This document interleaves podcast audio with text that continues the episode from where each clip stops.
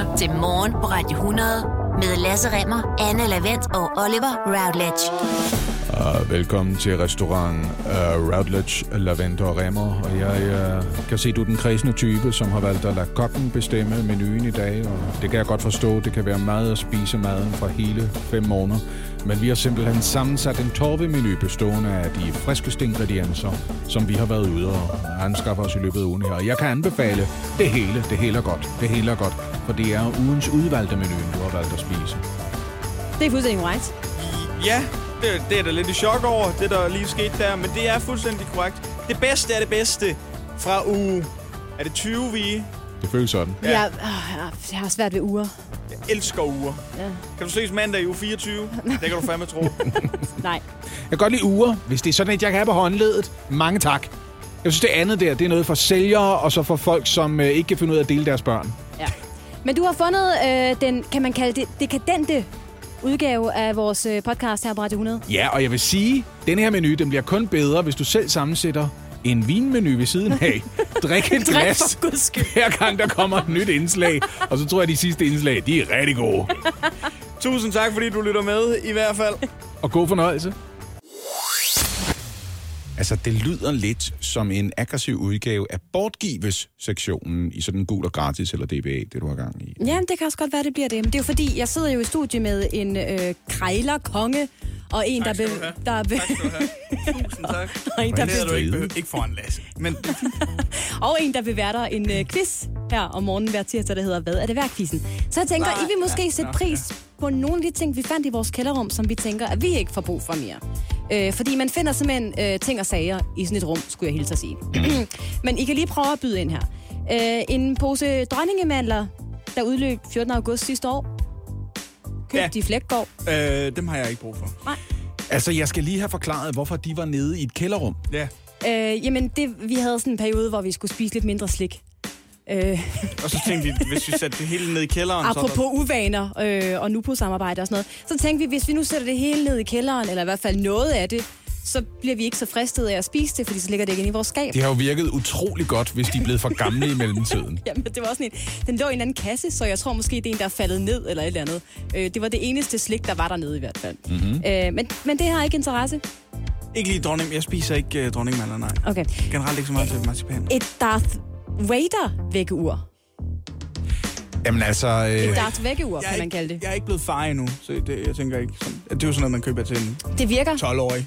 og det er sort, og øh, altså, det er formet som Darth Vader. ja, altså, øh, jeg kan da godt se, hvorfor det er havnet nede i kælderrummet. Fordi Ja. det er jo ikke sikkert, at Mark han har den samme smag som dig, og synes, det skal ind i jeres hjem. Nej. Ah, det, det, det er præcis det.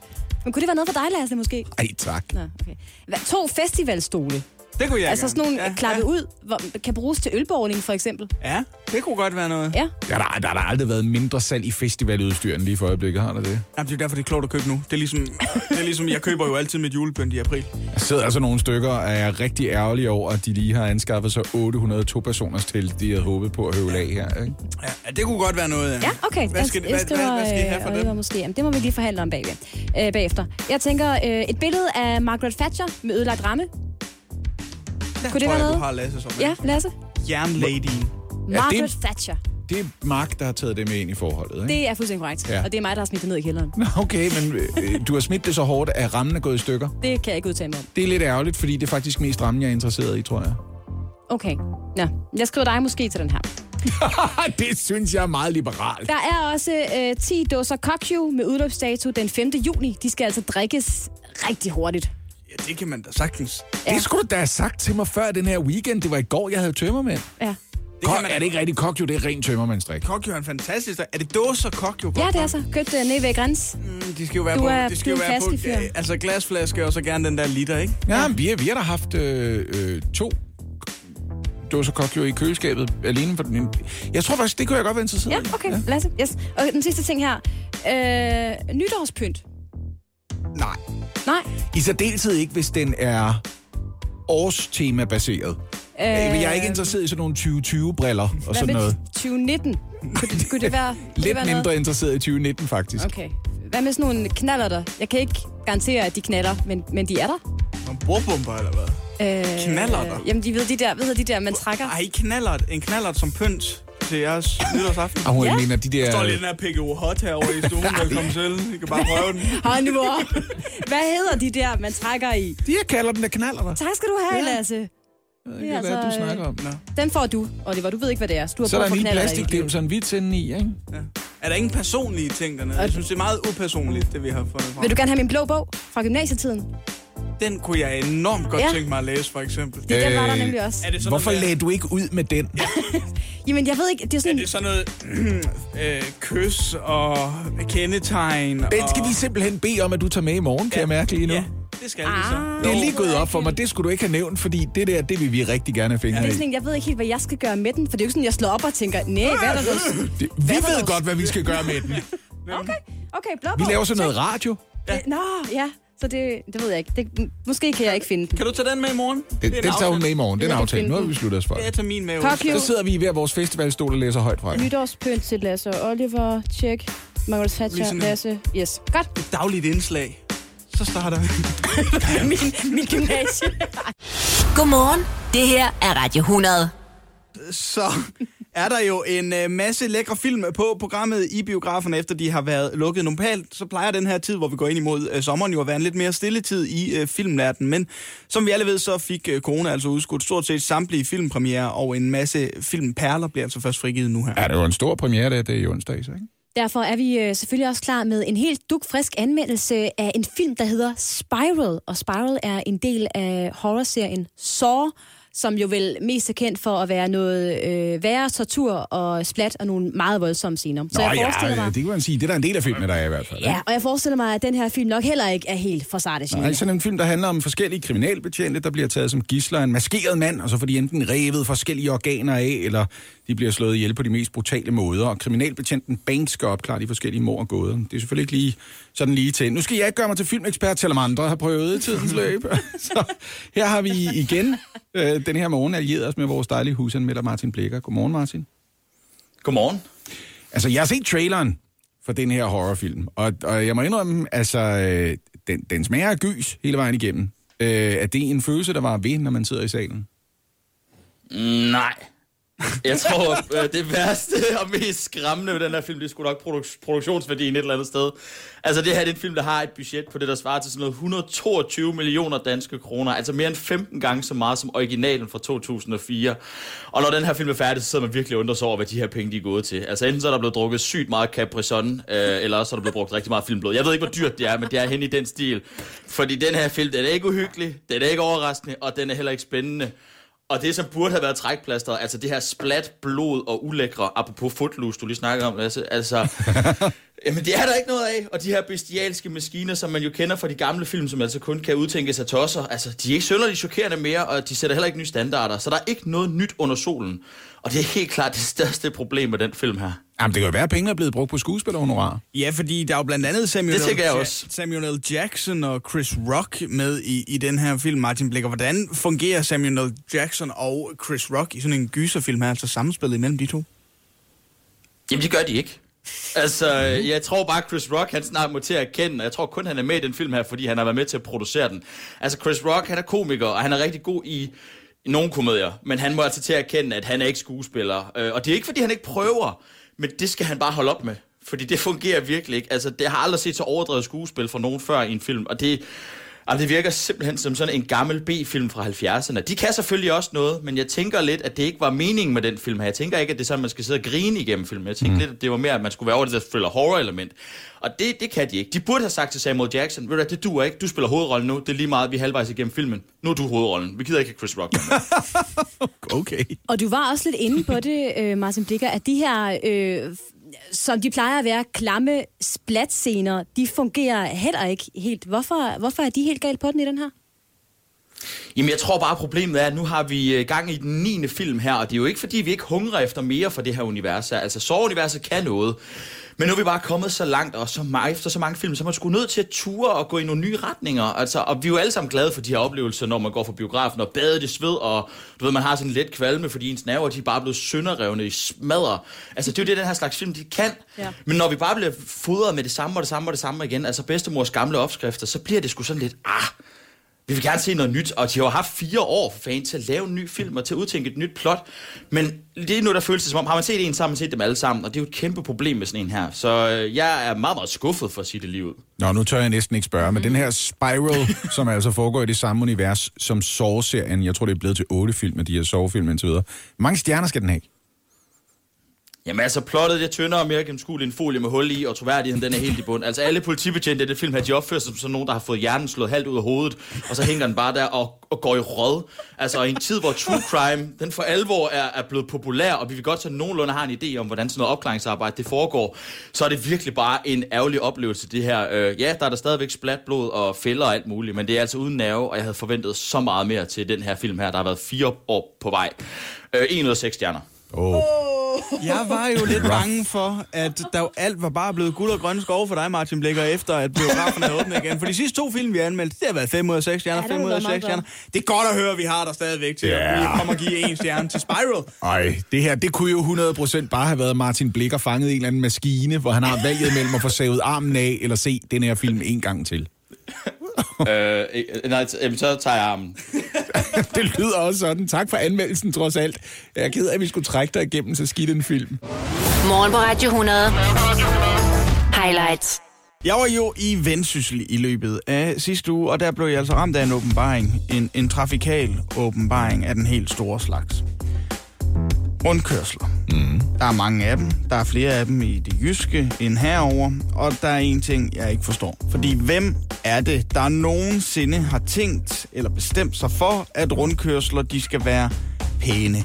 Altså, hvem har bestemt, at der skal stå et eller andet grimt kunstværk inde i en rundkørsel, som ikke gør den pænere, men man tænker, okay, der skal i hvert fald stå en eller anden 4 meter høj statue herinde. Og hvem har besluttet sig for, vi klipper lige det, vi laver en hæk herinde, og den skal bare være virkelig flot klippet til. Hvad er meningen med det? Men det er jo rigtigt nok, det er ikke lige det sted, man sætter farten ned for lige at nyde en skulptur, der står inde centralt. Og alligevel så findes der altså byråd rundt omkring, der åbenbart tænker, vi har ikke engang var kronehammer. Ja. ja, han har et svejsapparat stående, og jeg er sikker på, at han kan lave noget, der er lidt Robert jacobsen ja. der kan fylde lidt, ikke? Men du, skal jo ikke, du, du, du kan jo ikke kigge på det, når du kører rundt i rundkørslen. så Jeg ender du op heller i rundkørslen. Jeg aner det heller ikke. Jeg ved det faktisk ikke. Jeg har tænkt det samme nogle gange, når jeg har kørt rundt om nogle af de mindre jyske byer, der nærmest efterhånden virker som om, at de er planlagt til at ligge i midten af en, af en hvad kan vi kalde det, en ringvej med en masse rundkørsler på. Ja. Og så en mulighed for at komme ind til byen derfra. Ja. Billund er et eksempel på det. Skive. Skive er også et godt eksempel på det. Skive er jo 12 sindssyge kunstværker i 12 rundkørsler. Og sådan noget. Ja, ja. Altså, det, det er særsk. Ja. Altså, man kan jo godt forstå det i Bilund. Hvis der er en rundkørsel et eller andet sted, der mangler et kunstværk, så er der jo en Kirk Christiansen-familie, som siger, vi har en kammerat, han har noget stående. Det fylder helvede til hjemme i hans lade. Det kan vi stille det over. Jeg ved ikke, har det ikke noget at gøre med, at der netop er så mange rundkørsler, så man bliver nødt til at sådan kunne skille dem lidt fra hinanden? Det er jo godt, øh, jamen, det, det, det er rundkørslen med den der hæk, der er klippet som en svane, eller det er rundkørslen med den der kæmpe skulptur, der Hvorfor ligner har en man penis. brug for det? Jamen, det ved jeg ikke for at kunne navigere i alle de rundkørsler. Hvad er det for en rundkørsel, der har en kæmpe skulptur, der ligner en penis? Det ved jeg ikke. Er det ligger den ikke omkring Herning, føler jeg. jeg ved det ikke. Eller hvis, der nu, hvis, man nu, hvis man nu kører i sin bil med sin lille kat Emil, og ens øh, øh, bil så går i stykker, og man så skal navigere Falkmanden ud. Skal man forklare ham? Jeg holder i rundkørslen ved ringvejen. Det er den med de lyseblå fliser. Ja, præcis. Så ved han præcis, hvor det er. Det ramte mig, fordi at øh, i Jørgen der, og jeg tror stadigvæk, man gør det, jeg har ikke helt fået men der i hvert fald sidste år, der var man sådan en naturkommune, sammen med ham der, øh, bunderøven fra tv. Mm. Øh, og det, det tror jeg stadigvæk, man er, fordi når man kører i rundkørslen i Jørgen i hvert fald, så er der bare mælkebøtter i øjeblikket. Der er Ja, helt gult af mælkebøtter, fordi man har ikke klippet det, man har ikke gjort noget ved det. Og det synes jeg egentlig, Det er da også dejligt. det ser fint ud. Ja. Det, det, pænt. og så kom jeg til Skagen, og der bliver du ramt, lige snart du kører ind i Skagen, af en kæmpe stor rundkørsel, hvor jeg er en kæmpe... Jeg, skulle, jeg, ved ikke, hvad, jeg ved ikke, hvad det skal forestille sig. Men det så, øh, det, det, den her rundkørsel var helt øh, tæt klippet og så flot ud. Og jeg kan bare ikke se meningen med det. Altså, jeg synes, den i rundkørsel i Jørgen, hvor der er mælkebøtter, øh, fungerer på præcis samme måde som den i Skagen. Jeg synes, Anna har et godt bud. Altså, for det er gået op for mig, når jeg for eksempel kører i København, eller gerne vil prøve at navigere øh, Line, så kan hun som jyde, born and bred, altså simpelthen ikke bruge vejnavne og, og, og, og, og bygninger til noget. Nej. Når jeg siger til hende, du skal ned til Frederiksholms kanal, lad os prøve at køre Lille Kongensgade, eller sådan, så siger jeg, aner ikke, hvad du snakker om. Så jeg siger, okay, vi skal derover, hvor du kastede op en gang. så, så ved hun godt, hvad jeg snakker om. Præcis. Ja. Og sådan, det er det samme, hvis man er kastet op i en rundkørsel, så kan man huske, hvad det er for en Det er det. rundkørsel. Ja. Og, og det, jeg skal da gerne indrømme, sådan kunstværksmæssigt, nogle steder, der ser det ud som om, der er nogen, der kaster op i nogen Det gør det jo. Alle. Der, der, der er ikke en... Jo, der er vist en pæn rundkørsel nede i Roskilde, men der er heller ikke noget... Øh, det er sådan noget med nogle kæmpe store træer og springvand og alt muligt. Men jeg har ikke set en, en pæn skulptur i en rundkørsel. Men det er jo altså noget, man finder ud af i byggeteknikudvalget i et byråd. Og alligevel så har jeg ikke set nogen nogensinde gå til valg på. Vi har kunstige rundkørsler.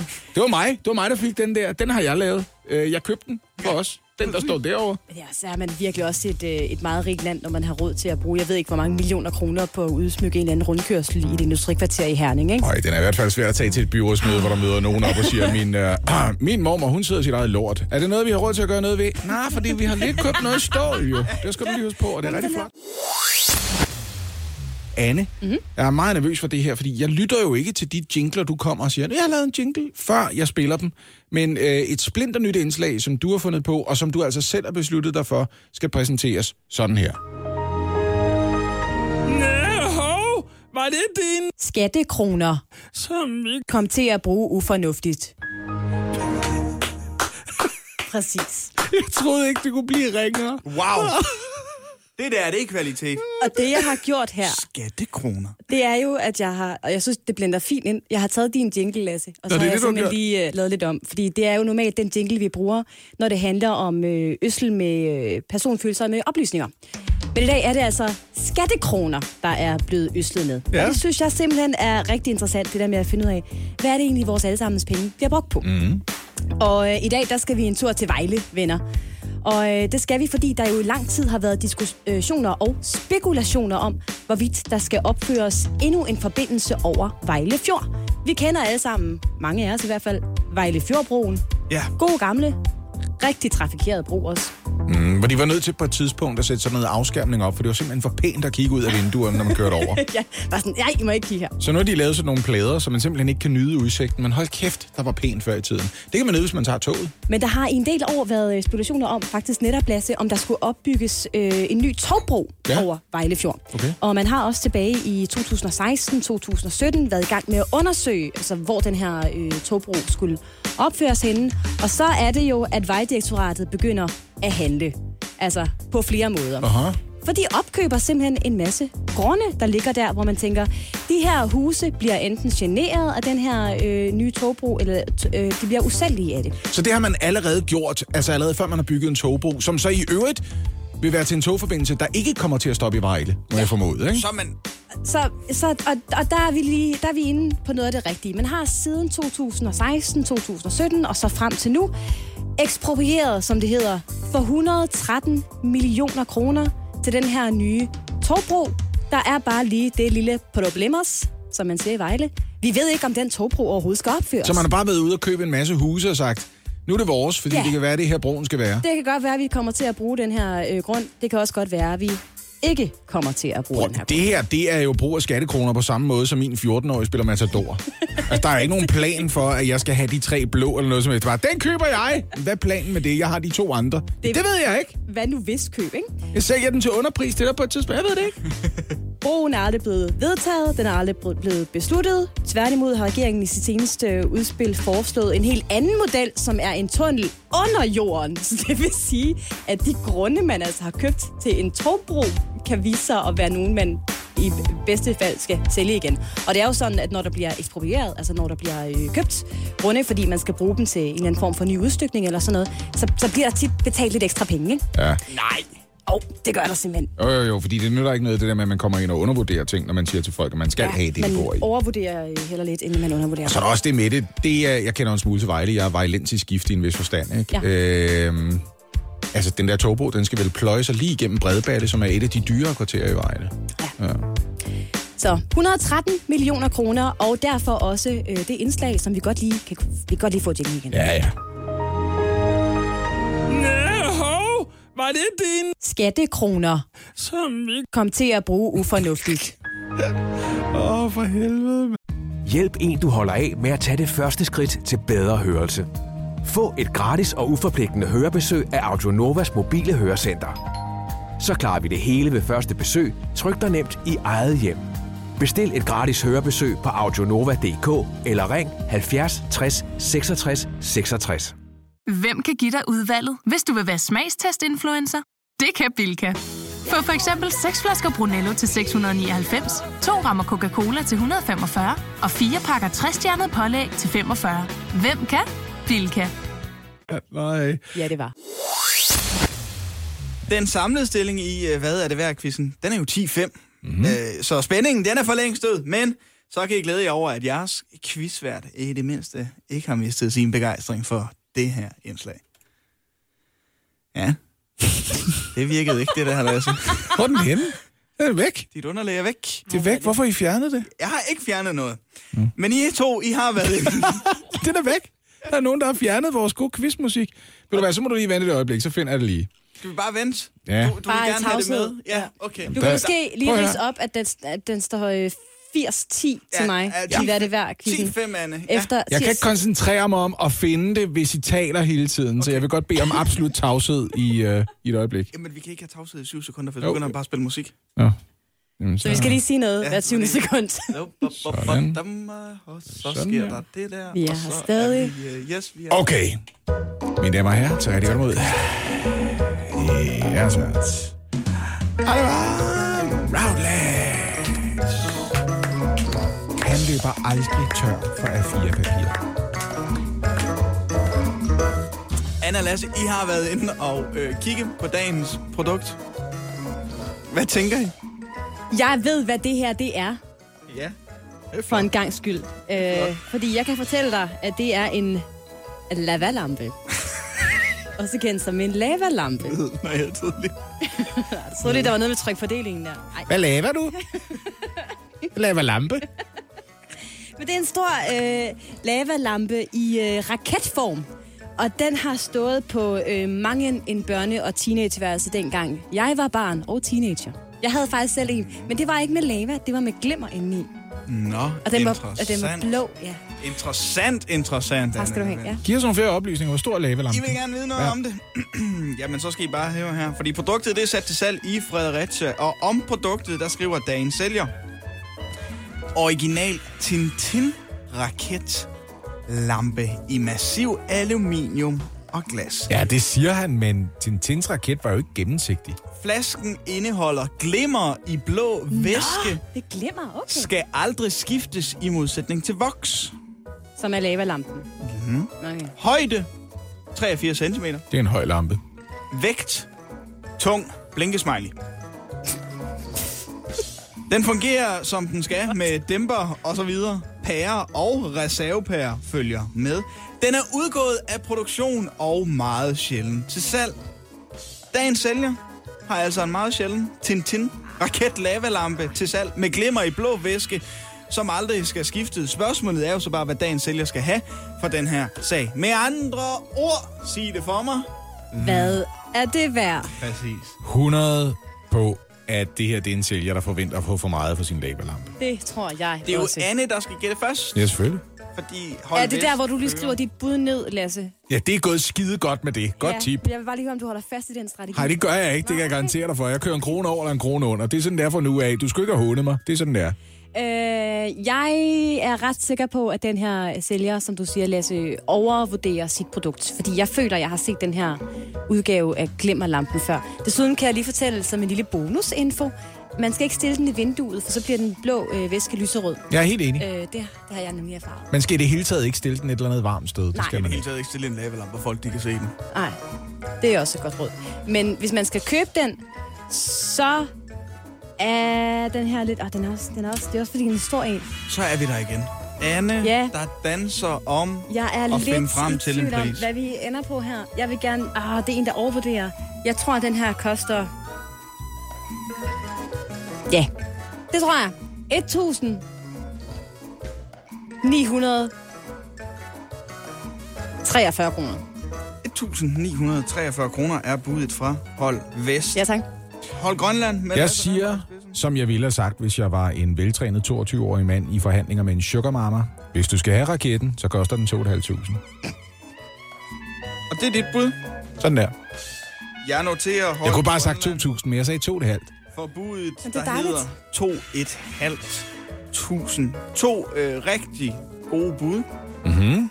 Men det ene er bedre end det andet, ikke? Det er det, vi skal Det være er enige om. nemlig rigtigt, ja, Lasse. ene Det bud er bedre end det ene bud er bedre end det De ligger tæt på hinanden, Anne Levent. Jeg havde faktisk tænkt mig at sige 3.000, men jeg lagde mig bare tættere på dig for en sikkerheds skyld. Nu må vi se.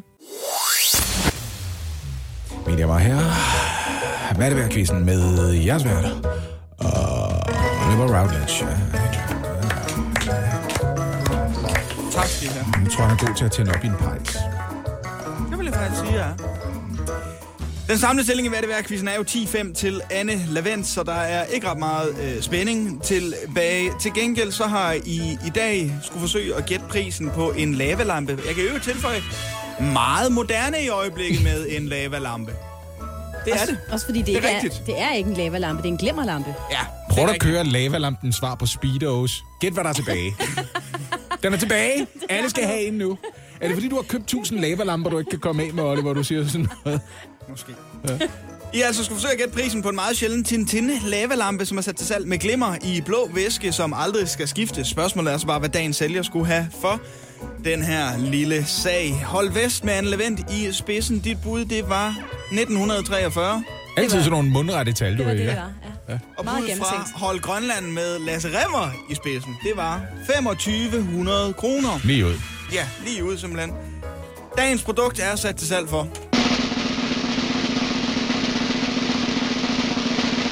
3500 kroner. Nå, er det. Der kan Så man bare Lasse se. Remmer vinder. Undskyld mig, Ja, hvad? ja, ja, ja, 3500. ja, ja, ja. Ja, jeg var tæt på at sige 3000, men det gjorde jeg ikke. Jeg Nej, alligevel du 2500. sagde- Det var alligevel... du sagde- Det ja. er Ja. 1000 kroner fra. Ja. Ja, så Lasse vinder, selvom han er 1000 kroner. Ej, du skal ikke gå i gang med at håne mig, når jeg lige har taget et point fra dig. Du kan ikke gå i gang med at sige, åh, der er 1000 kroner fra. Det er ikke så Jeg langt fra. ikke, det er så imponerende. 2500 er ikke langt fra. Jeg sværger, han kommer til at sælge den for 2500. Anne, Rigtig skal, du har vundet den her quiz en gang ved at være 100.000 fra den forkerte pris. Eller den fra den rigtige pris. Har du nogensinde Altså- været på den blå avis og prøvet at købe noget til 3.500? Det, første bud, du kommer med, det er, du kan få 800. Ja. Og så ender man på 2,5. Og på den måde havde jeg også ret. Og hvis du har samme mentalitet som mig, så har jeg forberedt et lille øjeblik, som vil gøre i særdeleshed dig glad. Man kan lige så godt se i øjnene. Det tager en hel dag, hvis vi skulle tage det hele på én gang. Øh, har du andre spændende ting i din have? Dit havemagasin i morgen på Radio 100. Nogen, der, er slår græs i baggrunden, er det ikke det? Hold da op, ja. Det er lidt underligt. Hvad er det her? Hold Ja, det er dejligt. Så er vi da kommet udenfor. Ja, vi kom godt nok udenfor. Jeg har jo været haveejer i efterhånden 16 år. Jeg har været en utrolig uansvarlig haveejer. Meget aggressiv fugl. Jeg tror, vi er nogle stykker rundt omkring, som har anskaffet os øh, et lille stykke have, og så derefter fundet ud af, jeg er mere sådan et være i haven menneske, end jeg er øh, husker at vedligeholde haven menneske. Mm. Ja. Ja, sådan tror jeg også, jeg bliver. Så det her, det er et havemagasin for dig. Øhm, ikke mindst nu, hvor Søren Ryge, han har besluttet sig for at trække sig fra sådan en formidling om have og havebrug i det hele taget. Og han lyder jo der som en mand derude hele tiden. Han er jo kronisk påvirket af pollen. Det kan man høre på dem. Der, og der tænker du, du kan gå ind og, og fylde Der er øh, et plads det i markedet, ja. Som Søren Ryge han efterlader. Fordi de råd, jeg øh, har tænkt mig at komme med, det er rådet til dig, der har en have, men egentlig gerne vil slippe for at lave noget i den. Mm. Så det er, mit første råd her, det er, det kan godt være, at du er sammen med nogen, som siger, ej, det har regnet meget på det sidste og så videre, og nu er hækken begyndt at stikke helt af. Og ved du hvad, så ser du lige din significant other lige i øjnene og siger, jeg gider ikke. Jeg skal ikke øh, klippe hæk. Det skal jeg faktisk ikke. Og jeg skal fortælle dig, hvorfor jeg ikke skal klippe hæk. Det er en rigtig dårlig idé, også for naturen. Vil du gerne have jer ondt ved naturen? Fordi det er i løbet af den kommende måneds tid også hækken blomstrer. Det er godt for insekter, og det er godt for bestøvning af planter og så videre. Dejligt, dejligt. Det er. Yes. det, der er brug for. Mm. Ikke? Ja. Og derudover, det er også netop i disse måneder, i disse uger, at fugle vælger at stifte familie, bygge små reder. Det kan være ind i hækken. Det skal du ikke forstyrre med dine hækkeklipper. Så når nogen kommer til dig og siger, den gode gamle regel siger, klip, klip, klip, klip, klip din hæk. Før Sankt Hans, så siger du lige ud, det ved jeg faktisk ikke. Det er en kæmpe fejl. Jeg er desværre nødt til at vente til juli måned. Og så er du lige vundet lidt tid. Bam. Ja, men hvad siger øh, nabo Ronny til det? At Det ved du jeg ikke. klipper din hæk? Så skal du se nabo Ronny i øjnene og sige, den tager du med mig, Greta Thunberg, og vi er begge to militante. Det kan jeg godt fortælle dig. Skal jeg begynde at græde, mens jeg skal ud på FN? Er det det, du vil have, Ronny? Sæt dig ned. Vi er faktisk nogen, der prøver at passe på både insekter og fugle og så videre. Gider ikke snakke med dig. Det her, det er jo et en nyhed, jeg har fra Avisen.dk. Avisen.dk havde så. præcis den samme artikel sidste år. Men der valgte de altså først at bringe den ni dage før Sankt Hans.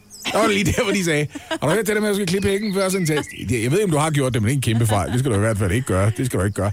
Og der vil jeg godt lige allerede nu bidrage med flere gode råd til den haveejer, der er glad for at have en have, men ikke rigtig gider passe den. Det er lidt ligesom mig, Men ikke? du gør det allerede nu, siger du? Ja, det må jeg godt komme med lige nu. Nå. Hvis for eksempel du er i et parforhold, og den anden part siger, skal vi ikke plante nogle jordbær ud, eller beskære ja. vores ahorntræ for eksempel, ja. så ser du den kæreste lige i øjnene og siger, den kan du tage med Ronny, okay? Du fatter ikke en skid. Alle de ting skal man først gøre i august. Jeg kan ikke lave dem lige nu. Lige nu skal jeg lige slappe af. Spille en FIFA-kamp til. Undskyld, det var lige lidt for personligt i virkeligheden. Men der er bare nogle ting, man ikke kan tage sig af i haven. Og det er så dejligt lige at lave en liste over alle de ting, hvor man tænker, jeg ved godt, det skal laves. Men det er faktisk en dårlig idé at gøre det lige nu. Har du lyst til at klippe din hæk? Lad være. Sæt dig ud på terrassen med en shoes. Nyd ukrudtet, kilde dine bare fodballer. Ja, der er også lidt ukrudt på vores terrasse. Der må man bare Ja, sige, altså, der er der ikke noget tomrum efter Søren Ryge længere. For Nej, vel? Hold da helt op nogle tips, du kommer med. Ja, men den synes jeg, jeg nailer den her. Det her, det er Havemagasinet på Radio 100 med tips til dig, der har en have, men gerne vil have en god undskyldning for ikke rigtig at passe den. Det her er morgen på Radio 100. Highlights.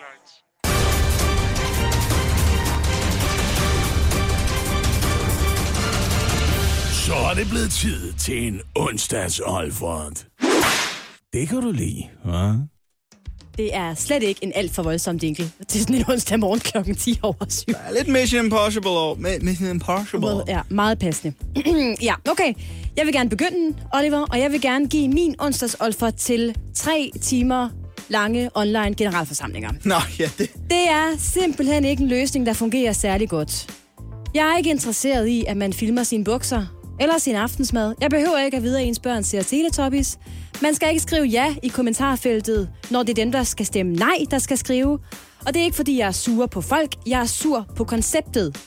Online generalforsamlinger. Det er min egen udmattelse over at bruge øh, tre timer det projekt, på det projekt. Det der gør jeg træt, og det gør, at det skal have en onsdagsolfert. Jeg er jo også lidt sur over, at øh, dem, der planlægger Eurovision, har besluttet, at det først skal begynde kl. 21.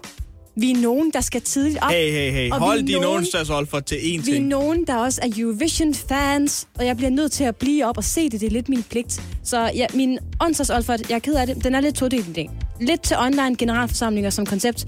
Lidt til dem, der har planlagt, at Eurovision skal begynde så sent. Jeg vil gerne give min onsdagsolfer til den første person, der nogensinde har tænkt tanken, ved du, hvad den her rundkørsel, den mangler? Noget kunst. Den mangler simpelthen noget kunst. Åh, er du stadig sur over det, Oliver? Fordi lige siden, så har vedkommende nemlig startet en lavine af grimme skulpturer inde midt i en rundkørsel. Og lad os bare lige blive enige om det faktuelle. Du skal køre rundt i en cirkel på noget asfalt, mens du måske endda også skifter vejbane. Mm. Du behøver ikke samtidig at kigge på et eller andet stort stykke faldersagtigt øh, kunstværk Villa. af en eller anden lokal kunstner, som er blevet bedt om at øh, koge essensen af æbletoft ned i en rundkørsel.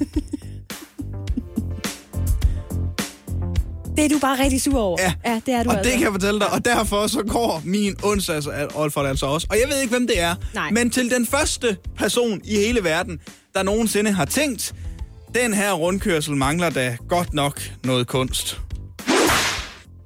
Føles godt lige at få lov til at komme ud med det. Så er vi ude med det. Så er vi ude med Så er det. vi ikke sure mere. Det er nemlig rigtigt. Jeg kan godt finde på at lave en playliste. Sådan, Ja. hvis, jeg, hvis lad os sige for eksempel, at, at Signe skulle føde og, om ni måneder, og det Ja. skal hun ikke, Ja. 7-9. Men hvis du skulle lave en Så- øh, fødselsplayliste til Signe, Ja, ja, i hvert fald den her vil være på.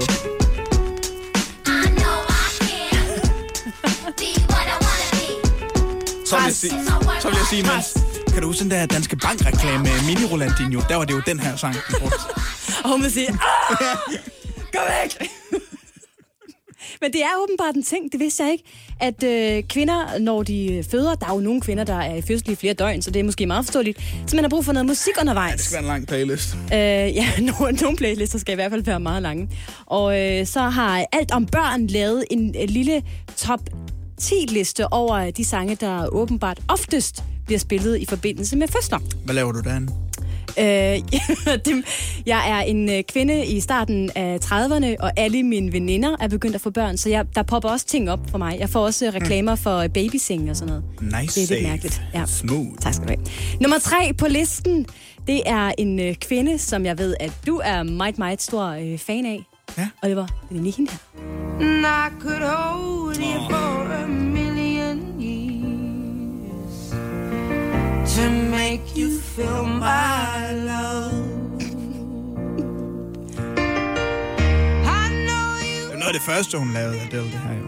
Make You Feel My Love med Adele er nummer tre på listen over øh, sange, som kvinder godt lige kunne finde på at øh, sætte på, når de skal øh, presse en baby ud.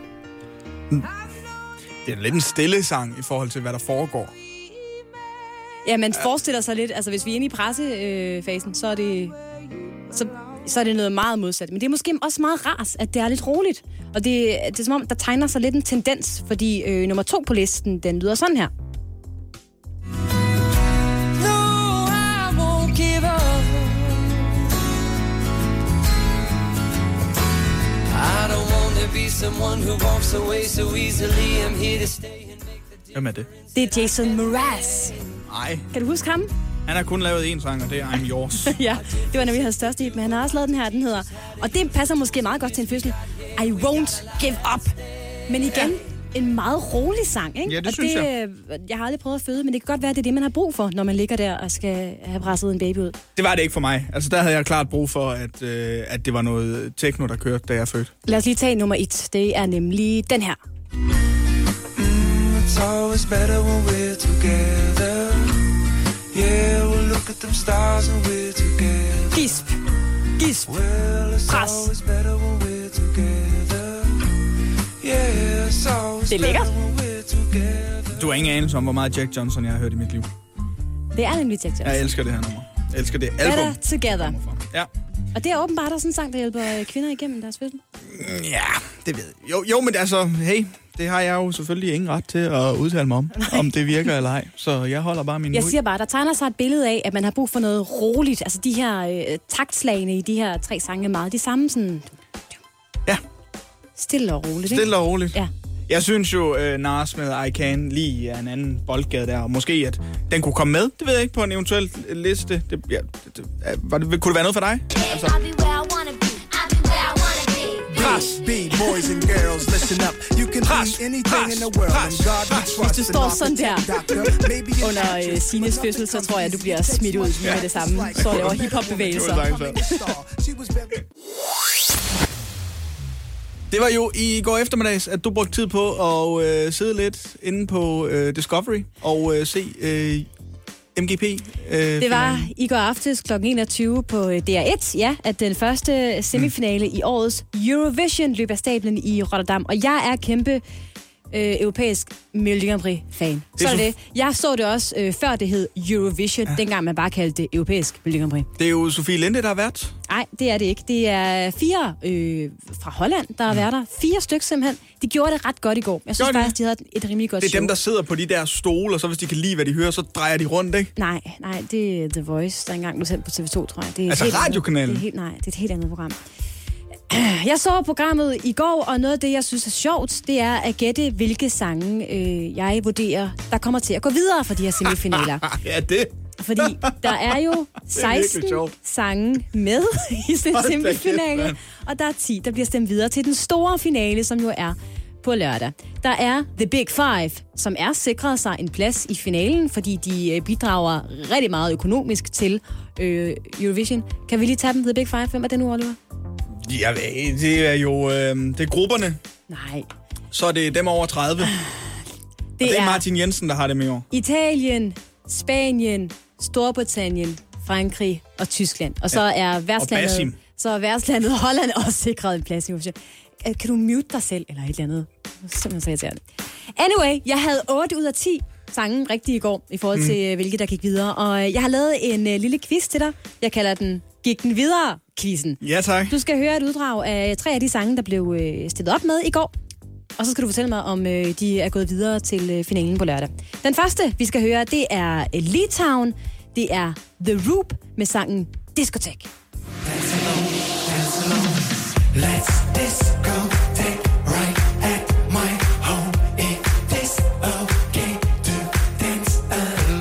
Det er da en meget peppy nationalsang, de her. Det er ikke deres nationalsang, det er deres Eurovision-bidrag. Og jeg kan fortælle, at øh, de var klædt i gult, og at de lavede sådan noget fingerdans. Sådan noget dem, dem, dem. Det var ligesom deres ting.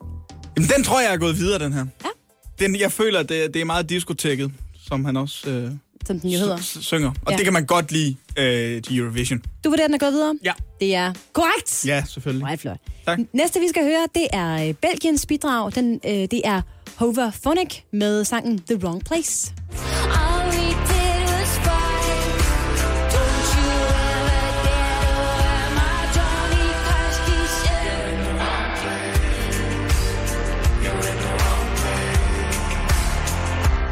Det er Stromar med Alors on danse. Nej, det er, Den kendte belgiske kunstner. det er Belgiens bidrag. Det er Hover Phonic med The Wrong Place. øhm, jeg synes, den er kedelig. Jeg tror ikke, den er gået videre. Den er også gået videre. Ja, Ja. det var det, jeg Tillykke. sagde. Tillykke Ja. til Belgien. Tillykke til Belgien, ja. Den sidste, øh, jeg lige vil præsentere dig for, det var et af aftenens mest interessante øh, bidrag. Ja. En øh, lidt vanvittig sang, som Okay. Ukraine stiller op med i år. Det er... Øh, Er det Lukashenko? et, nej, det Nej, er, er- det et... øh, det er Hviderusland. Det er Hviderusland, Det ja. er, øh, som jo er øh, blevet diskvalificeret Det er fra rigtigt, ja. Eurovision. Ja, ja. Men det her, det er simpelthen øh, Ukraine, og det er Goar, der øh, har stillet op med sangen Shum. Jeg tror, det hedder Goa. Nej, jeg tror ikke. Ja, ja, den er gået videre. Den er gået videre.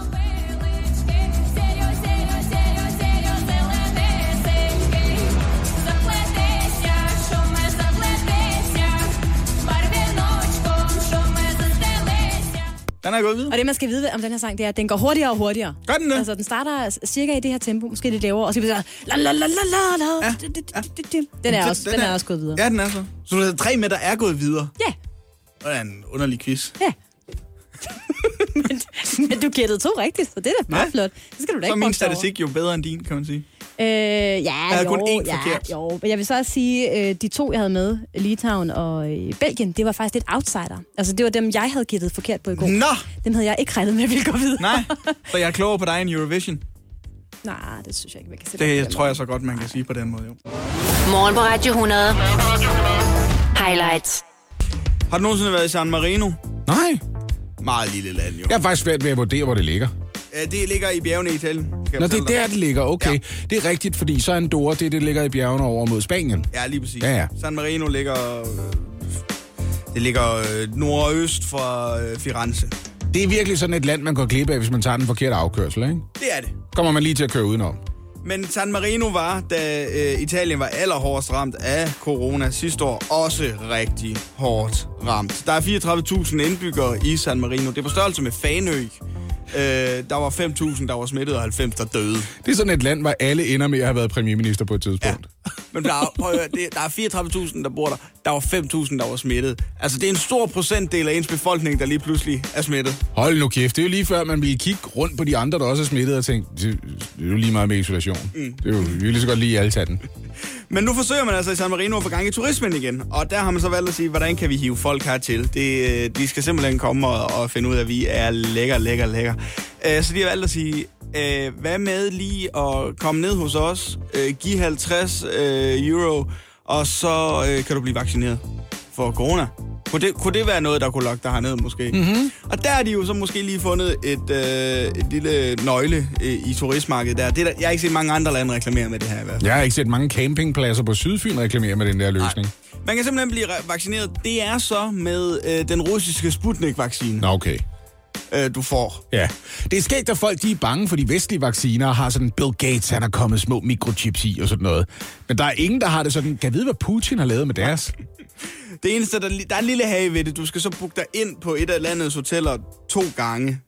Du skal komme i to omgange med 3-4 ugers mellemrum. Første andet stik. Ja, så skal du overnatte mindst tre nætter hver gang. Så der bliver det jo attraktivt for San Marino. Ja, ikke? der er mere interessant, hvis man er for eksempel kroat eller franskmand eller sådan noget. Ikke? Præcis. Ja. Ja. Så selvom den kun koster i 50 øh, euro, så bliver det alligevel ikke en helt billig omgang, hvis man skal rejse frem og tilbage. Øh, de, man har allerede fået forspørgseler fra lande som Panama, Dubai, Sverige, Holland. Det kunne folk godt øh, tænke sig.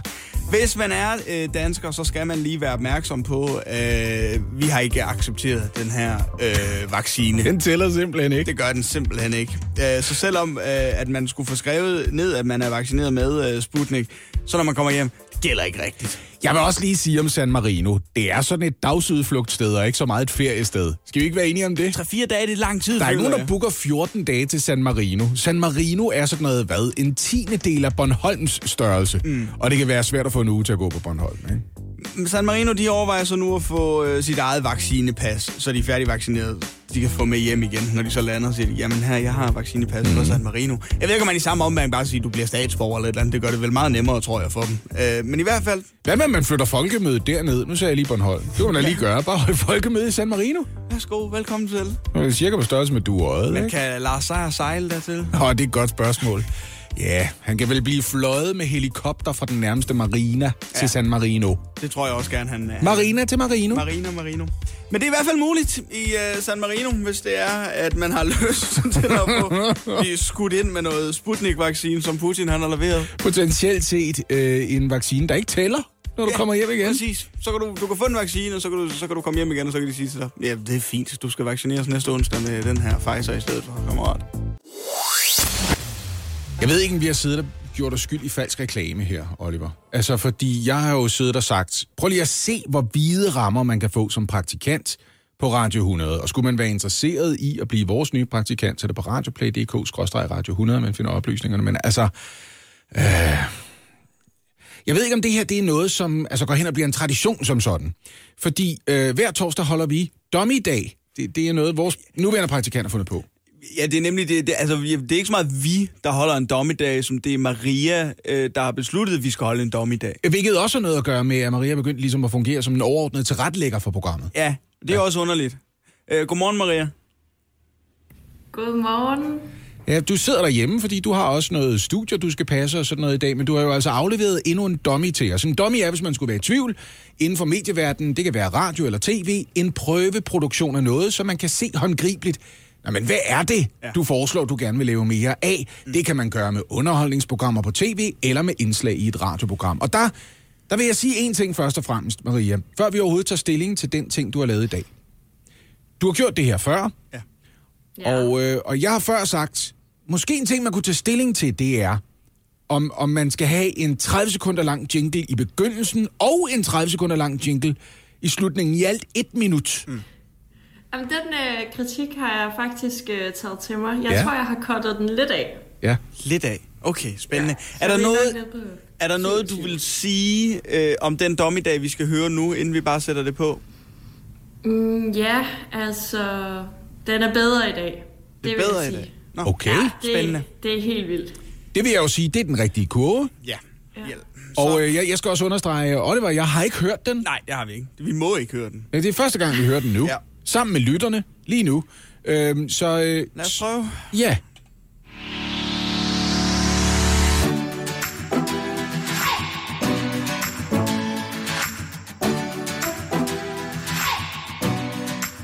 Dummy Day. Dummy Day. Dummy Day. Dummy Day. Med Maria Ort Gregersen. Jeg har altid godt kunne tænke mig at lære fransk, så derfor har jeg taget den beslutning, at det simpelthen skal ske nu. Nu skal jeg lære det forbandede sprog. Og jeg tænker, hvor svært kan det egentlig være? Altså, sprogøre, det, det har jeg, vil jeg selv sige. Så øh, det, det tænker jeg, det, det kan godt gå hurtigt, det her. Og øh, det, jeg vil gøre for at lære fransk hurtigst muligt, og også nemmest for mig selv, jeg tænker, at øh, jeg lige kan gå på internettet, bare lige for at, at se, hvad mulighederne egentlig er. Hvad var det nu, den hed? Den der side, jeg brugte i tysk. Nå ja, Google Translate. Super.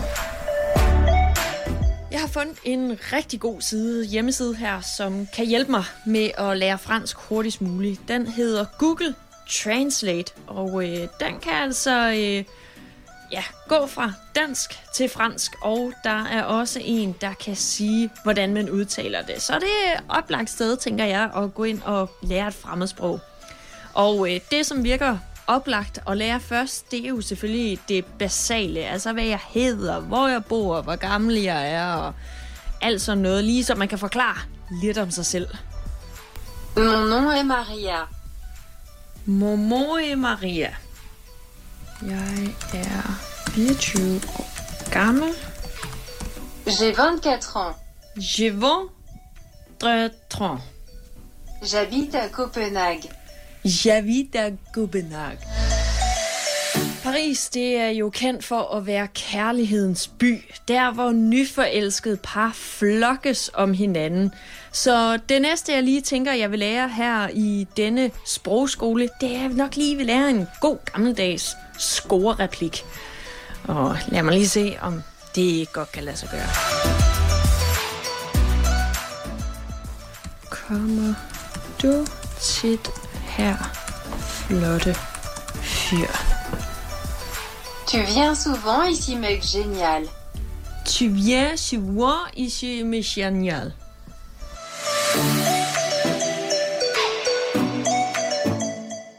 Ja, nu tænker jeg sådan, øh, nu er jeg i gang i hvert fald med at lære det franske. Det falder mig ret let at, øh, at tale det, så øh, ja, selvfølgelig er det jo ikke det hele, man kan lære på én gang, men øh, jeg tænker i hvert fald, lyt med i næste uge, øh, hvor jeg giver en opdatering på, hvordan det går med det franske, og øh, hvilken udvikling jeg ligesom har været i. Det bliver, det bliver rigtig godt, det her. Det kan jeg mærke. Jeg er den fødte franskmand. Au revoir.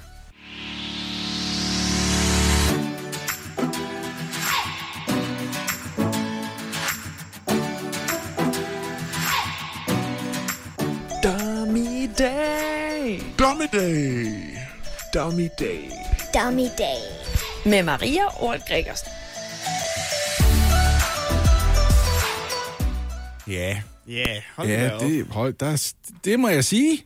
Ja. Ja. Øh, Maria, du løj ikke, da du sagde, at du havde skåret ned på jinglen. Jeg tror, vi er nede på 52 sekunder. Altså, der er i sammenlagt 52 sekunders jingle. Og der var vi på 60 før, så det er allerede. Der har du lyttet. Ja, ja jeg tager efterkritikken til mig, det gør jeg. Ja, der er Øh. lidt mere øh, efterkritik end, end, end bare lige det. Vi har flere Maria. noter, og lad mig sige sådan, overskriften for mit vedkommende kunne være, Il y a place à amélioration. Oui. Ja. Mm, øh, men det kan vi tage om et øjeblik, ikke? Så bliv lige hængende, Maria. Torsdag har i et par uger nu været dummy day på Radio 100, ikke? Maria, da du ligesom solgte... Øh, ej, det er et forkert ord. Da du fortalte os om øh, det her indslag, mm. der sagde du, Ja. øh, det var jo et indslag, som vi kunne bruge til sådan, at du kunne få en fornemmelse af, hvad der vil fungere i radioverdenen. ja, ja. Nej, jeg, jeg, jeg tror, jeg sagde, jeg er blevet praktikant på programmet for at højne niveauet, så derfor synes jeg, at vi skulle have dommedag. Ja, og det ja. synes jeg i den grad også er blevet indfriet, at vi lige hæver niveauet. Ja, vil jeg sige det her. Jeg vil, øh, for eksempel i dag, øh, der har du besluttet dig for at lære dig selv fransk ved hjælp af Google Translate, ikke? Ja. Og du konkluderer forholdsvis hurtigt. Det er jeg rigtig god til. Ja. Og øh, det synes jeg faktisk er ret nemt, det her. Øh, jeg synes, jeg holder et tårnhøjt niveau. Og, øh, og min kommentar var måske lidt forsigtigt. Øh, Il y a place à amélioration. Det betyder, og det må du ikke tage ilde op, det betyder, der er plads til forbedring. Ja. Det er der. Og, og det bemærkelsesværdige, og det vil jeg godt rose dig for, det er, du har en meget stærk tro på dine egne evner. Og det synes jeg er jo flot. Ja. Det, det, det tager jeg til mig. Det, tak. Jeg synes også, det er virkelig godt, det jeg har fået lavet. Jeg tror, jeg sådan er lidt mere nede i, øhm, i selv, fordi du har jo også i det seneste tid påtaget dig ansvaret som værende en form for ansvarshavende til rettelægger på det her øh, program. Og øh, i den forbindelse, så er det jo også der, man bestemmer, hvad skal vi tale om, hvornår og hvorfor skal vi tale om det her. Øhm, Ja. Hvorfor er det, vi skal lære fransk i, i radioen? Ja, det er også et godt spørgsmål. Jamen, alle skal udvikle sig, så jeg tænker, at den her, den, øh, den går ud til alle dem, der godt kunne tænke sig det. Og så kan man lære at sige, så kan man lære at sige, hej, jeg hedder Maria, Ja, ja. og jeg er 24 år og bor i København. Det, det, det synes du, alle skal lære at sige? Jamen, det, det er det. Så kan man jo lytte med i næste, næste uge, så kan det være, at øh, jeg har lidt mere på, betreg- på tegnebrættet. Jeg har egentlig kun et afsluttende spørgsmål til dig, Maria, og det er, Maria, ja. Kalasha ty? Ja, ja, oui, oui. Men i hvert fald, tak skal du have for denne uge. For en, for en Ja. rigtig ambitiøs dommer, vil jeg sige. Ikke? Ja. Lyt, altså... lyt med på torsdag. Det bliver, det bliver godt. Ja, nu, nu, nu må vi se. Ja. Ja. Det bliver spændende i hvert fald. Kan du have dig? Er du selvstændig, og vil du have hjælp til din pension og dine forsikringer? Pension for Selvstændige er med 40.000 kunder Danmarks største ordning til selvstændige. Du får grundig rådgivning og fordele, du ikke selv kan opnå. Book et møde med Pension for Selvstændige i dag. Hjælp en, du holder af med at tage det første skridt til bedre hørelse. Få et gratis og uforpligtende hørebesøg af Audionovas mobile hørecenter. Så klarer vi det hele ved første besøg, tryk dig nemt i eget hjem. Bestil et gratis hørebesøg på audionova.dk eller ring 70 60 66 66. En rigtig god dag i skolen, Maria. Det er ikke en hvilken som helst Ole, vi har med os lige nu. Det er Ole Tøpholm, mangeårig Eurovisionskommentator og ekspert hos DR. Godmorgen, Ole Tøpholm. Godmorgen. Ole Tøpholm, vi har jo sat os for, at vi skal lave en uh, top 3. Uh, simpelthen de tre sange, som du vurderer kommer til at klare sig bedst på lørdag. Mm. Ja, og det er jo ikke fair, for der er jo simpelthen så mange gode sange, synes jeg jo. Ja, så skal vi skære det ned til tre. Jeg er lige nødt til at stille ja. det her spørgsmål, før vi tager hul på øh, dine tre favoritter. Ole, er det her første gang, der nogensinde er nogen, der har krøllet sig frem til en top 3? Ja, det tror jeg. Ja, okay, det, er vel, det overrasker mig alligevel lidt. Jeg synes, det ligger lige til været- venstre benet. Ja, der har været meget stor øh, opfindsomhed med hensyn til hitlister, men øh, denne her, den er ny. Nå, okay. Prøv at høre, vi lægger lige ud med den første af dine tre Eurovisionsfavoritter i år. Det er Italiens ja. bidrag. Deres bandnavn ja. er faktisk dansk. Det er lidt mærkeligt, ikke? Men, Jo, ja, de, altså de, øh, de, de kunne øh, måske oplagt kalde sig Moonlight, men nu kalder de sig altså Måneskin. ja, den lyder sådan her. tipo scalatori, quindi scusa mamma se sono sempre fuori, ma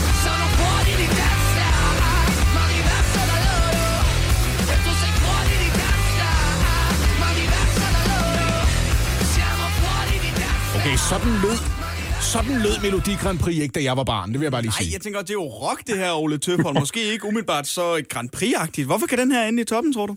Jamen netop fordi den skiller sig ud. Altså det er overordnet set en meget, meget pæn popkonkurrence, det her Melodi Grand Prix. Og så kommer Italien ind og, øh, og leverer et, øh, et rockshow, hvor øh, nogen sikkert vil tænke, hvad i alverden laver det der? Det kan man gemme til Roskilde Festival et eller andet år. Men, øh, men det er altså Italien, og lige i øjeblikket, der er det jo den øh, folk, de øh, satser flest penge på. Så jeg kan se, at den er røget op som nummer et hos bookmakerne. Så Italien kan et eller andet, og Italien klarer sig ofte meget, meget godt, simpelthen fordi det er øh, kvalitetsmæssigt ordentligt håndværk, det de stiller med. Øh, så selvom den måske ikke lige bliver nummer et, så kommer den øh, godt derop, med, derop af, og derfor har jeg taget den med. Og så synes jeg bare, det er en sjov finurlighed, det her med det danske bandnavn, Måneskin. Kan man ikke føle sig sådan en lille smule jinxed som kunstner? Kan du forestille dig, hvis, hvis bookmakerne begynder at udråbe en til forhåndsfavorit, og så ender folk med ligesom at tænke, at så bliver det da for nemt for dig at vinde, så det må vi på nogle andre. Jo, altså man kan sige, det er bedre at lave en Brødrene Olsen, hvor der er ingen, der forventer noget som helst, og hvor man giver pengene 100 gange igen, og så kommer man bare øh, og kravler øh, lige så langsomt og sikkert op på pointtavlen. Det er da bedre at gøre det på den måde, helt sikkert. Så, øh, så det er godt, det, øh, jeg kan godt forstå, hvis det giver et, øh, øh, at det er angstprovokerende for nogle af deltagerne, hvis de er favoritter. Ole Tøpholm, den næste sang, vi har liggende, det er øh, Kyberen, så den har faktisk også et dansk præg, kan jeg forstå, fordi den er blandt andet skrevet af Thomas Stensgaard, der, som også har hjulpet med at skrive Only Teardrops, da Emily DeForest hun vandt i, i 2013, men den Ja. lyder altså sådan her.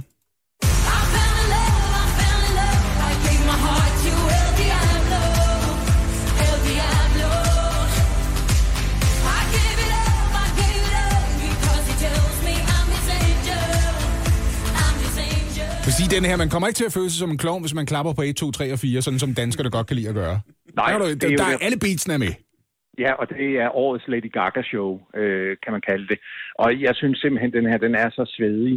Øh, så, så det er jo ægte Eurovision, som det har udviklet sig øh, de senere år. Så netop det her med, at det er en dansk sangskriver, der er, der er inde over, det kan jeg rigtig godt lide.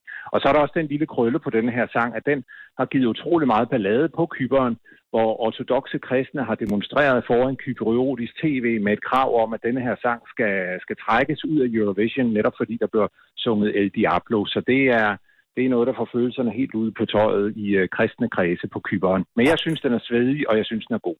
Ja, altså, der er der godt nok forskel på Nord- og Sydeuropa, kan man godt mærke. Det er der noget, vi overstod for en 40-50 år siden, det der med at gå i panik, når der er kristne ja. referencer i, i populærkultur. Men der er jo det særlige, at øh, uanset hvad der bliver sunget i en popsang øh, til daglig, det er der ikke nogen, der tager sig af. Men lige så snart det kommer med en Melodi Grand Prix, så bliver der ballade. Det er rigtigt. Ja, altså, hvad er det? Overleveringen siger stadigvæk, det kostede os sejren. Dengang Birte Vilke lige fik kysset lidt med Gustav Winkler. Er det rigtigt husket?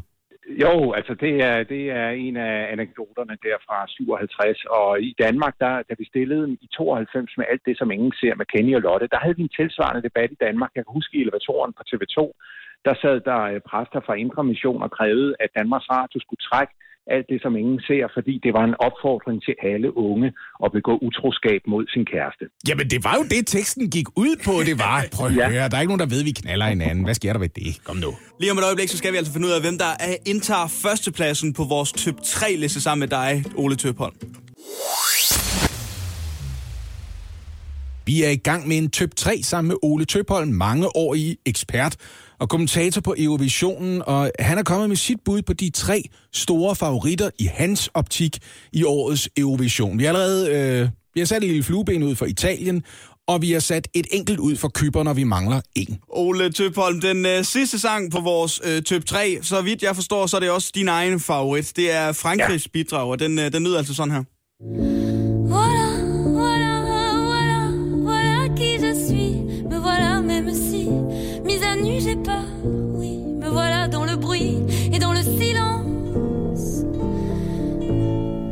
Regardez-moi. Øj, det lyder så fransk, som noget kan. Og hører jeg forkert her, Ole Tøpholm, eller er det valsetakt, det her? Ja, og det er det, og jeg synes, det er årets mesterværk i uh, Eurovision. Hun hedder Barbara Pravi, og hun synger en sang, der hedder Walla. Altså, det er sådan en storslået, flot fransk ballade, der lige så godt kunne have været med for, for 30 år siden, og jeg elsker denne her genre. Det kan godt være, et øh, festklædt dansk publikum foran fjernsynet ikke lige synes, at det er det, der er sagen lørdag aften, men jeg tror, sådan en sang her går rent ind hos fagjuryerne, og de bestemmer jo 50 procent, og så er der mange lande, der kan lide en ballade. Og det kan jeg altså også, og derfor er det nok Frankrig, der får min stemme. Og prøv at høre, selv hvis det her det ikke havde været en Grand Prix-sang, så ville det da 100% være sådan noget, man kunne se sig selv sidde og drikke øh, et glas rosé til, mens man mindes knuste hjerter, man har oplevet igennem livet, ikke?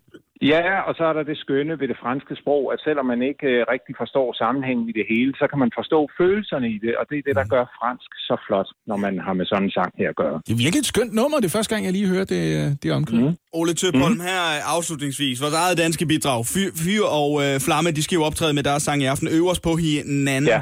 Vurderer du, at den går videre til øh, finalen? Fordi bookmakerne, de har jo været noget skeptiske, vil jeg sige. Ja, og det er de ofte omkring Danmark. Jamen, jeg tror, jeg, altså, jeg, jeg tror helt ærligt på, at der er plads til, øh, til, til sådan et festbrag som det danske. Altså, vi slutter jo semifinalen af, og der er jo det særlige i Grand Prix i forhold til alle andre underholdningsprogrammer, at se afstemningen begynder først, når man har hørt alle sangene. Og det vil sige, at Danmarks sang er frisk i erindringen, når afstemningen begynder hos seerne. Og, øh, og jeg tror på, at der er plads til, til sådan en, øh, en dansk sang her. Altså, det, er jo, det spændende, det er jo netop det her med det danske sprog. Så hvis vi ryger ud, så tror jeg, det er, det er derfor. Men, øh, men øh, spændende skal det blive, det må jeg sige. Og Ja. jeg tror på det.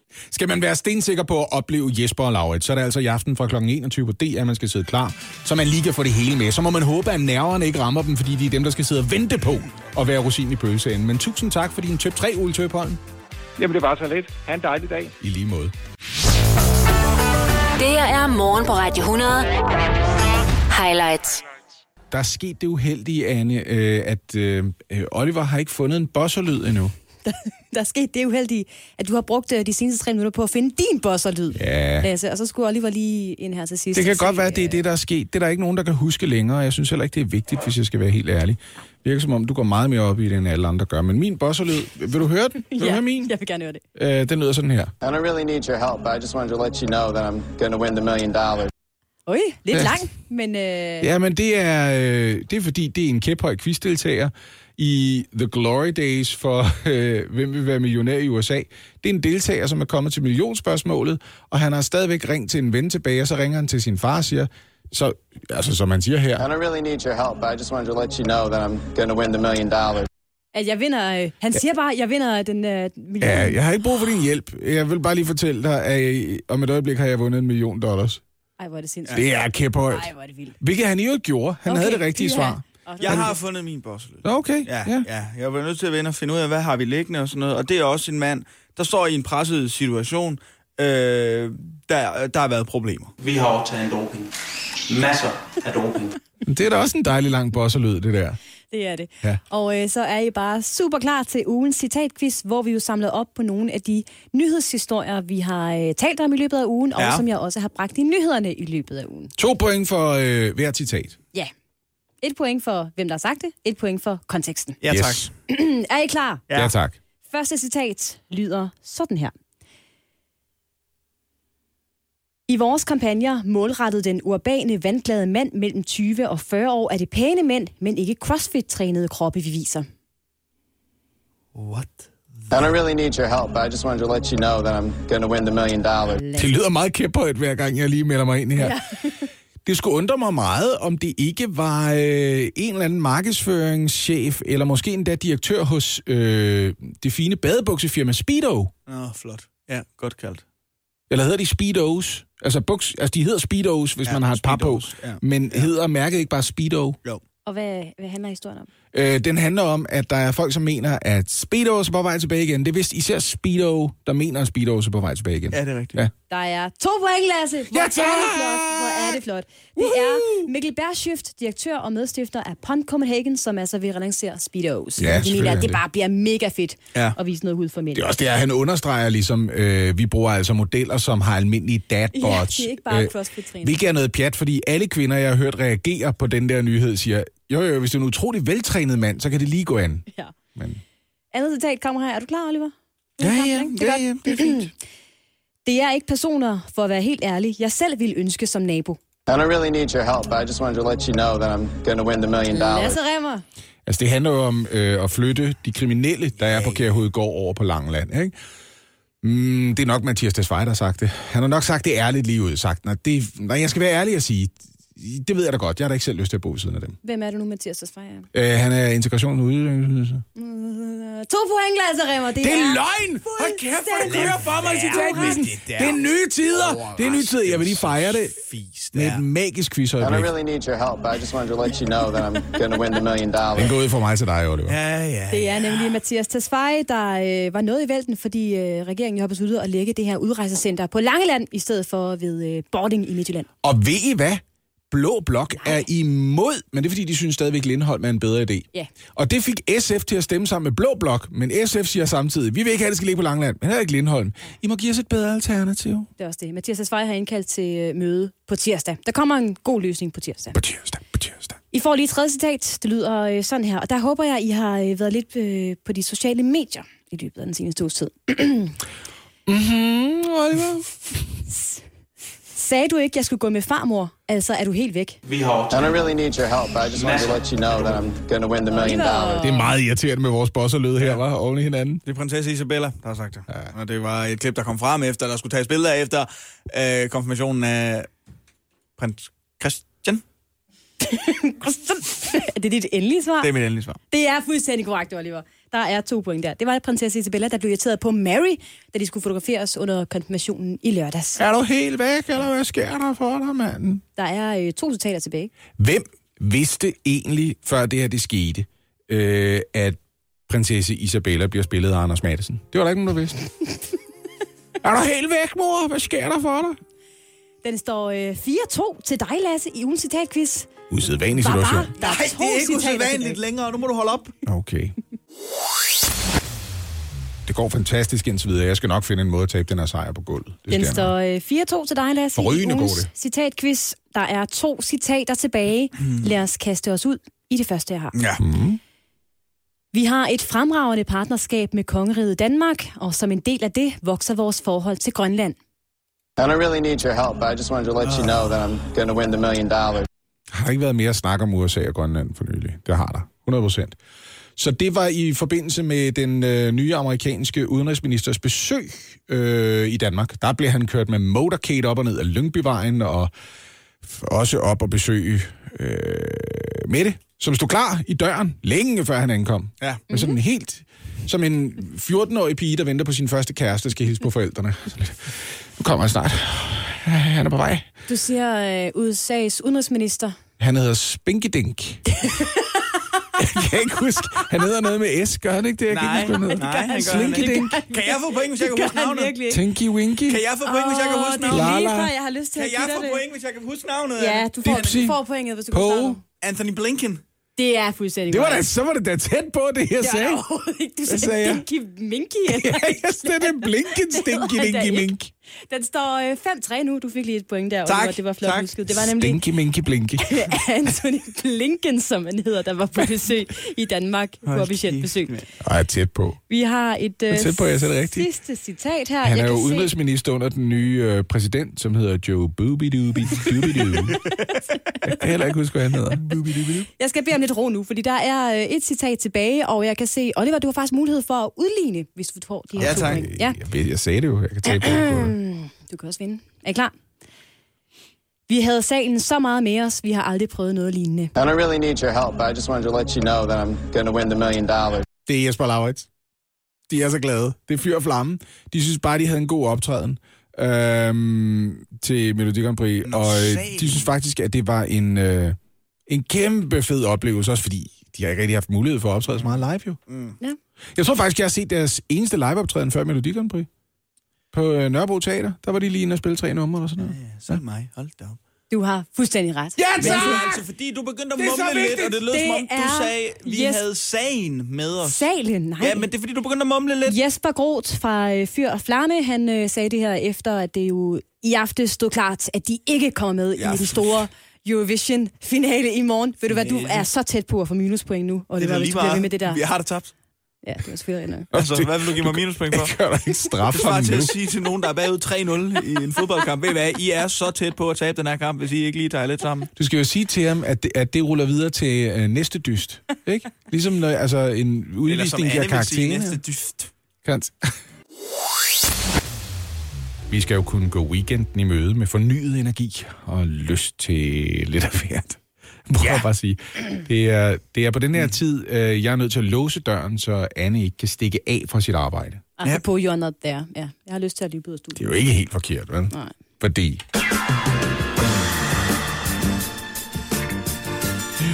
Nogle nyheder er jo overraskende sexede. Det er for eksempel i Storkøbenhavn, vi allerede nu ved, at vaccinationerne er nået til det, jeg kalder Jeppe Kofod-fasen. Ja, det er der, hvor man kan stikke både de 16-19-årige og de 45-49-årige. Second combo. Der er jo stadigvæk folk, der synes, det er mærkeligt, at Jeppe Kofod er blevet udenrigsminister, men hey, sådan en udenrigsminister, han rejser rigtig meget, og så er det jo nærmest perfekt med en mand, der har bevist, at han kan være grænseoverskridende. Og imens så venter resten af Danmark spændt på, at man kan få lov til frivilligt at vælge at få kanylen fra både Johnson og Johnson. Det skal være frivilligt, man skal selv sige ja tak. Man skal lige forbi lægen, som skal tjekke, kan du overhovedet holde til det. Der er ikke nogen, der skal tvinges til dobbelt penetration med et par solide kanyler. Man skal vide, hvad man går ind til. Man skal helt selv sige, åh, oh, ja, giv den til mig, doktor. Skal man lige bagefter finde ud af, hvordan har jeg det nu? For man kan godt føle sig lidt øm bagefter, men det er ikke farligt. Først hvis man bliver helt svimmel af, man lige skal sørge for at vende tilbage til lægen og sige, kan du hjælpe mig lidt mere? Der er nogen, der aldrig bliver helt sig selv igen. Hvorfor skal man vælge at blive vaccineret? Der er mange, der er skeptiske og siger, han er ikke nogen, der skal stikke i mig, men du ved ikke, hvad du går glip af. Her er et godt argument. EU. Åh oh, ja. EU er lige blevet enige om, at Europa skal være åben igen. Ja, tak. Alle får lov til at stikke hovedet ind og sige, hvad laver I her? Er det, hvad foregår der? Det er længe siden, jeg har været sydpå. Det kan man godt høre. Så er lige for at få en mand til at stikke den eller et eller andet sted i din krop. i hvert. Det kan være armen. Det kan godt være armen. Det er muligt. ikke? Når først du er vaccineret, så kan du jo nyde til sommer. Hvad kan du glæde dig over, at du ikke får lov til at glemme helt, hvordan fransk føles i munden. Du kan få lov til at opleve spansk igen. For første gang i lang tid. Er du i tvivl om, hvad spansk betyder? Join the club. Bogstaveligt talt. Join the club. Vi har en klub i Ishøj. Nogle stykker. Nogle dark rooms. Så du kigger bare forbi. Men husk dit coronapas. Der er kun plads til folk, der ikke smitter med noget, vi andre ikke vil have. Enjoy.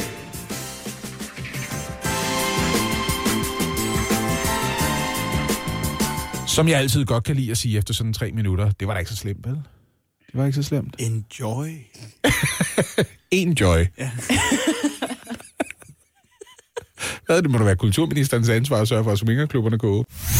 Morgen på Radio 100 med Lasse Remmer, Anne Lavendt og Oliver Routledge. Alle hverdage fra 6 til 10.